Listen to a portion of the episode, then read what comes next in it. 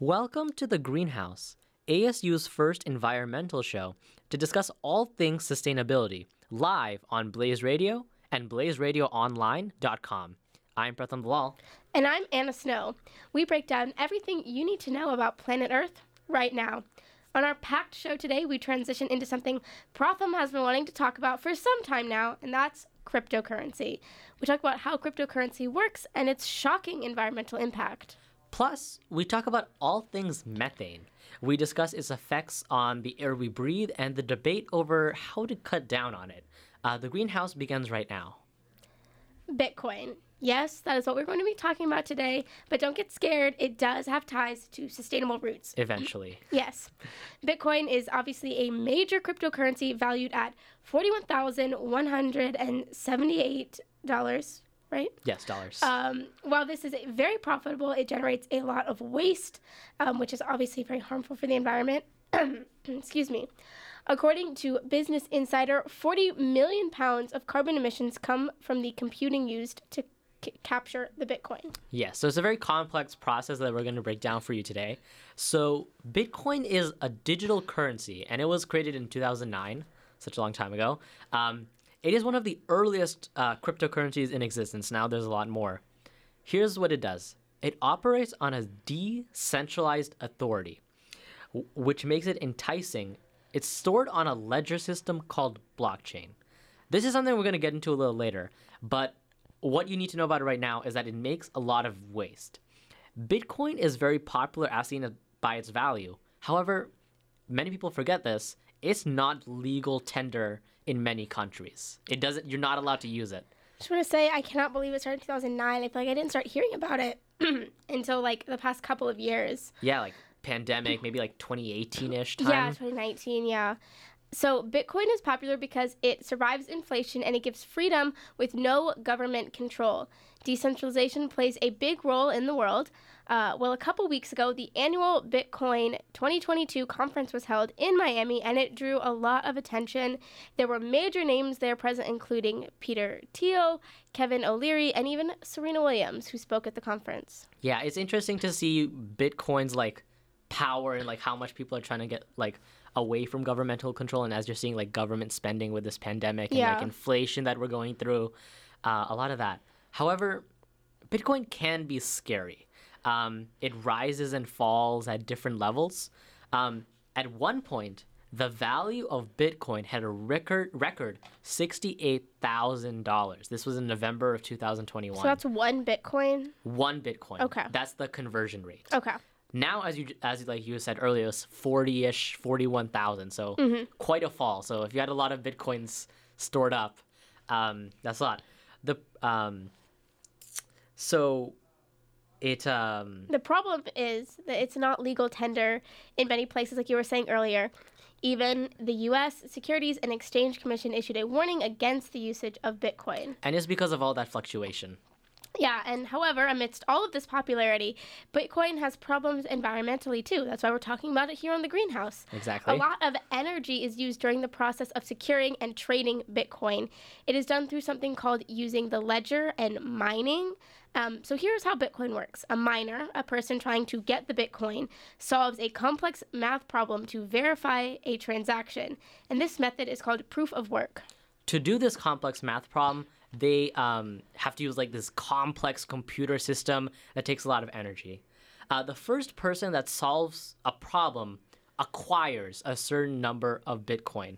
Now, these problems are really complex. They take about thir- 20 to 30 steps to solve the problem. So, solving this problem uses a lot of computer power, which is not great um, for the environment. Um, and the problem is not that it's using a lot of power, is that sometimes the power comes from an unsustainable source. And these mega computers are built to mine effectively. And these are called application specific integrated circuits. Sorry, big word. it's all good. They're not big words. There's a lot of them in a row. Um, and these collect the Bitcoin. It takes so much electricity. According to the University of Cambridge, they spend 132 terawatt hours or hours annually. And this translates to 0.85 pounds of carbon dioxide per kilowatt per hour, which is a lot. Yeah. The thing with Bitcoin is that like a lot of energy is required to acquire it. So a lot of times these miners and like professional companies and big entities that want to acquire Bitcoin go to places where they can get electricity cheaper. So it's almost like it's adding to the problem. You know that cycle where it's like get it cheaper. Um, so as our val- as value for Bitcoin goes up, as we're seeing in the prices, and supply goes down, people are encouraged to mine more and more. This proof of work concept, where you have to solve a problem to get it, is a lot of trial and error. When more mining is done, the yield of Bitcoin is larger. Um, more Bitcoin is given for each problem done. So each time a math problem is solved is called a block. Every um, few years, a reward for solving a Bitcoin is halved. So every time someone solves that complex 20 to 30 step problem, they receive 6.25 Bitcoins. Um, so that's a lot of money. This some of this stuff, the solving the math problems, just I don't know what the math problem is. doesn't fully make sense to me. But also, I didn't do so great in high school algebra, so maybe this isn't for me. I don't understand it too much either, but I do know that it takes a lot of power to use. Power wise, China is at the source of a lot of this, with 35.5% of mining operations being there. However, in 2021, the nation banned such mining processes, and they were not the only ones to do this, as eight other countries also banned this practice, including Egypt, Iraq, and Morocco. China is planning to be carbon neutral by 2060, and so this is a step towards that. According to one study, only 39% of mining comes from renewable sources. So this is a little bit of the problem we're talking about in like companies putting profits and like the easiest way with low overhead to you know get bitcoins. Yeah. Um, and this is because simply uh, cheaper power, less overhead costs. In order to access cheaper oils now, miners and mining operations are moving to other countries like Kazakhstan and countries in that area that may use less less higher forms of Or power have less laws for what types of energy and stuff can be like used. anything can flow yeah Yes. And so other countries are actually doing the opposite and they're encouraging mining, but promoting it in a way that is sustainable. So, Italy is the first in the world to have hydroelectric data processing centers mining energy that's produced by water. Um, so, each mining center has 40 state of the art computers, and there are 18 total centers, all pioneered by Alps blockchain. this is a pretty smart idea basically Mm-hmm. they're putting it these stations in the mountains and Mm-hmm. as water naturally flows it powers the bitcoin so it's like you're generating n- nothing new of your own Okay. which is really good. However, there sometimes you do generate stuff of your own, um, not through the electricity used, but through the computers that are used during the mining process. Um, the biggest problem is e-waste, and a lot of it is generated. So e-waste is basically old computers that will not be able to process math problems because the math problems got too advanced. So they're obsolete technology. And the problem is there's no way to fix it, mm-hmm. and the only way to get rid of it is by throwing it out. So it's like making the computers and stuff, and it's like mm. as the computers get like well as the math problems and stuff gets harder, you need new computers. You know, it's like you know we're not going to be sitting here doing you know our radio show on computers that are from the 80s. You exactly. know, like it's like I bet- technology moves forward. That makes sense, but when you're creating it at such a level and then it's moving so fast, it creates a it's lot more fix. waste. Yeah.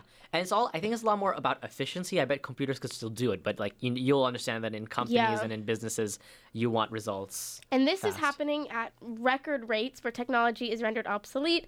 According to a study from Columbia Climate School, they found new tech is required every one and a half years. The problem with old computers is that they really can't be repurposed, at least in terms of mining. Um, so Bitcoin mining is really not sustainable, and there's not really a clear solution to this because you can't stop how fast technology moves. You know, Exactly, and it's like happening all over the world. How can you make like such a big um, change? And it's because of the way things are set up um, in the blockchain and complex mathematical technology. Um, other things that use blockchain are called NFTs or non fungible tokens. Perhaps you've heard of this before. Um, they also use blockchain, which is energy intensive. Uh, one report suggests NFT produces 440 tons of carbon, which contribute to even more carbon emissions in the air. I said this earlier that I feel like I know nothing about cryptocurrency, but then when you talk about NFTs, and I realize I know even less about NFTs, um, except for the research for this show. Uh, so changes are being made. Elon Musk created something called the Bitcoin Mining Council. He has no official role on the team. However, it is the goal of the Bitcoin Mining Council or whatever Of the council to be to, transparent. to be transparent. The goal is to meet every quarter to find the best practices for Bitcoin mining. Um, and the goal is also to make blockchains 100% renewable by 2025. So that's only three years away. So I like that, you know, because a lot of these, you know, plans we see are like 2050, 2060. You know, it's nice to see one that's, you know, the near future. Uh-huh. And this sounds like a great idea, but in the presentation, the council is portraying Bitcoin mining in a good sense. They make statements like Bitcoin only uses 0.1% of the energy in the world. Um, they keep using this term called negligible. They're using Bitcoin at like energy at like a negligible loss in comparison to the world. But any excess energy is a lot. Um, so it's important to remember energy should be not be compared to how it is used for other purposes. It should be used on an abstract value, and ener- any energy is a lot of energy. Through the work of this council, blockchain is looking to change the way it runs. It looks to eliminate math problems and focus on lottery based systems um, called proof of stake. Basically, it's like gambling. One computer puts a stake in a problem, and one computer randomly gets selected to get the Bitcoin. However, whoever puts more stake has a better chance of being selected to mine. So it's a little bit like pay to play. Exactly. Um, if energy and th- the thing is like you get selected based on like how much you put in. So by pay to play, we're saying stuff. We're saying that like the more you have, the more likelier you are to get selected. Um, so it's kind of like it, things will get top heavy, if that makes sense. Definitely. Um, and if energy is a problem, there are still other ways to do so. Instead of creating new energy, use old energy. For example, other ways to mine bitcoins is to place them next to oil fields where energy is already being, you know, sent into the air. Maybe it can be repurposed. Energy can be made by absorbing waste methane gas and collect electricity. Uh, this method does not eliminate emissions, but it does not create any more either, which is, I guess, a good thing. It's better, definitely. Um, and one can also promote solar, as we did last week. Increasing the solar tax credit will encourage more power from solar and more sustainable electricity all around. Uh, miners can, will use that cheaper source of electricity more. I mean, the sun, it's not going anywhere, you know? I feel like that is like the logical. We need to embrace it. Yeah. Yeah. Um, so currently, the tax credit is as much as 30% right now, but even higher can lead to further encouragement. Exactly. So that is our cryptocurrency discussion. When we come back, we're going to go to the traditional environmental discussions with methane. You're listening to uh, the Greenhouse on Blaze Radio. To the greenhouse live on blaze radio on blazeradioonline.com i'm anna snow alongside pratham dalal and we just finished discussing the impact of cryptocurrency and now we are pivoting slightly to talk about a different sense of emissions and that is methane Yeah. Uh, according to the National Oceanic and Atmospheric Administration, we, we've done so much research on the show, and I found a new acronym every week. Um, methane levels have hit their highest level. Methane is the second most dangerous gas in the world and can cause a lot of problems, uh, just health wise and throughout. Methane gas emissions rose the most in 2021. Their pollution measured in parts per million is currently 17 parts per billion in the world. On a comparative level, it is 162% up compared to pre industrial levels and even 15% higher than a few decades ago. So clearly, this is a huge jump. Yeah, and percentages are always like misleading in terms of their jump because they're always relative to the last measurement. Yeah. So sometimes it's you gotta know how that data is portrayed. Mm-hmm. Uh, right now, speaking of percentages, methane makes up 20% of worldwide emissions. What is even worse is most of these methane pollution is coming from developed countries, which are ending up emitting the most. These are countries like China, the U.S., Russia, India, and Brazil. So, methane has come from both anthropogenic and non anthropogenic sources.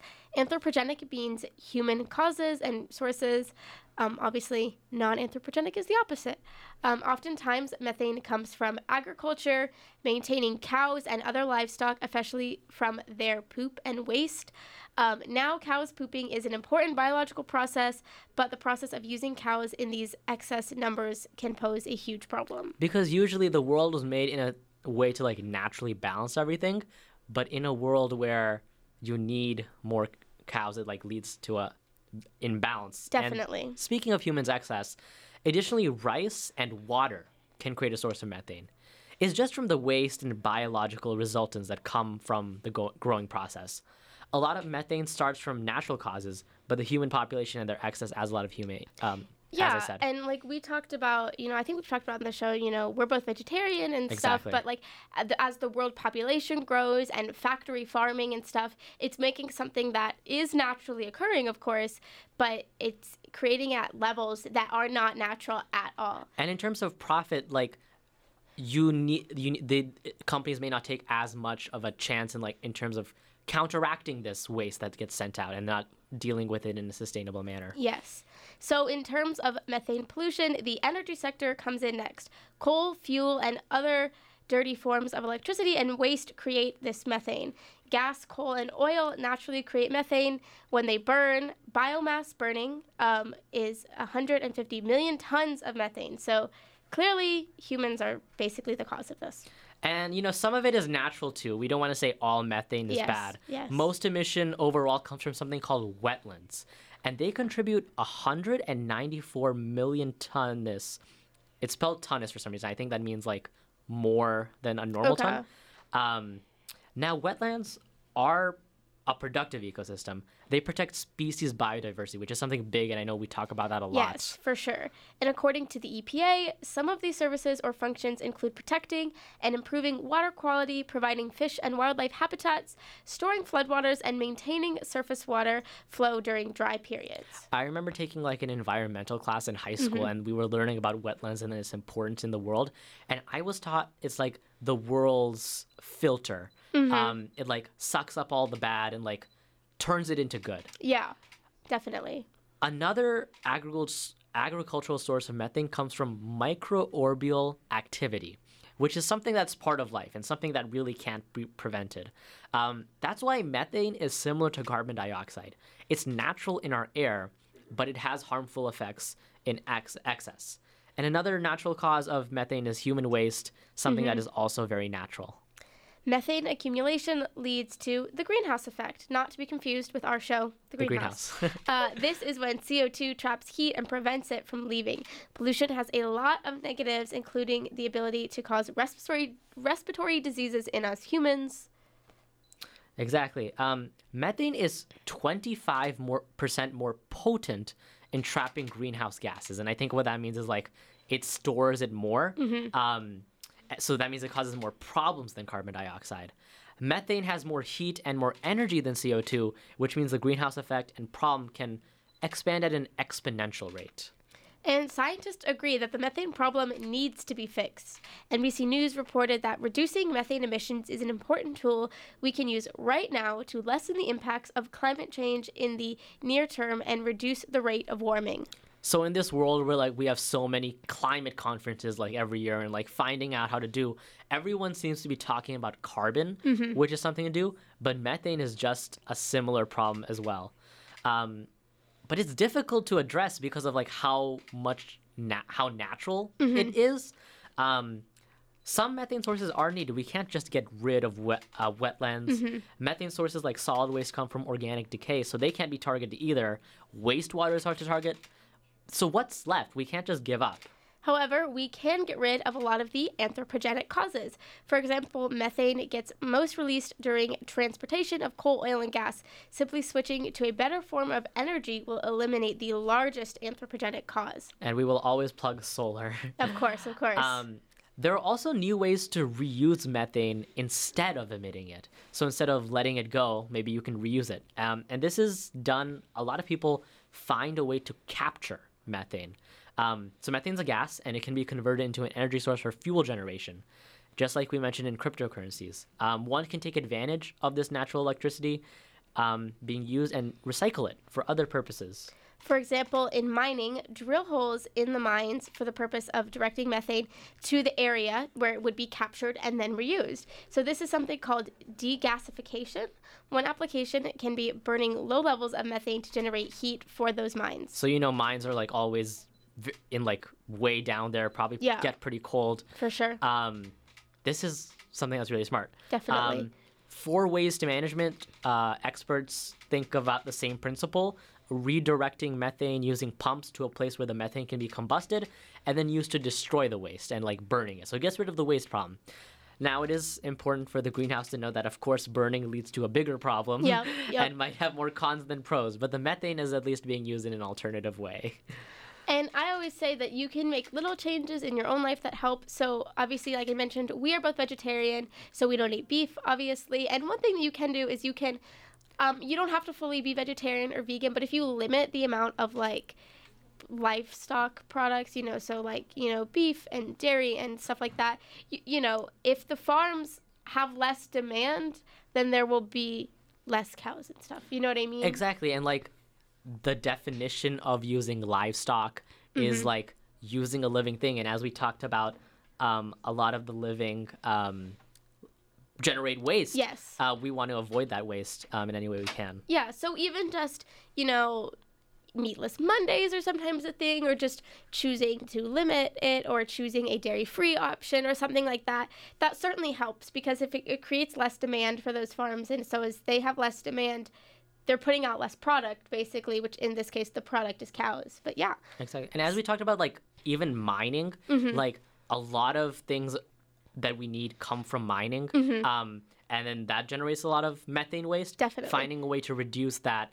Um, whether I mean like cars need um, Yeah. a lot of trip chips and like mining. So mining is essential in our daily life. So it's kind of hard to get rid of that. So Definitely. any change you can make on a personal any level. little change and obviously like not every change is going to work for every person you know what i mean some people it's not realistic for them to try a vegetarian diet or to limit certain things you know but maybe they can you know use less water in their life i think little changes for what works in your day-to-day life for anything environmental doesn't necessarily have to be methane like we're talking about today you know And are a- always good And a lot of times, uh, people are like the best thing you can do is education and like learning about this, like listening to the greenhouse. you can listen to the greenhouse and if you miss it live you can listen on spotify or apple podcasts Yes, we're on there now. So, in summary, today, methane levels are through the roof, but there is only so much that we can really do to stop them. It's a natural part of our life, but we don't need all this excess. However, with recent evolving technologies and new ways hitting the mainstream, we might be able to reuse or even stop some methane emissions. Thanks for joining us today. Today we talked about methane levels and ways to slow down its impact on the greenhouse effect. Hopefully, these will kick in in the future. Our fingers are crossed. Uh, plus, we discussed all things cryptocurrency, woohoo, and its consequences on the environment.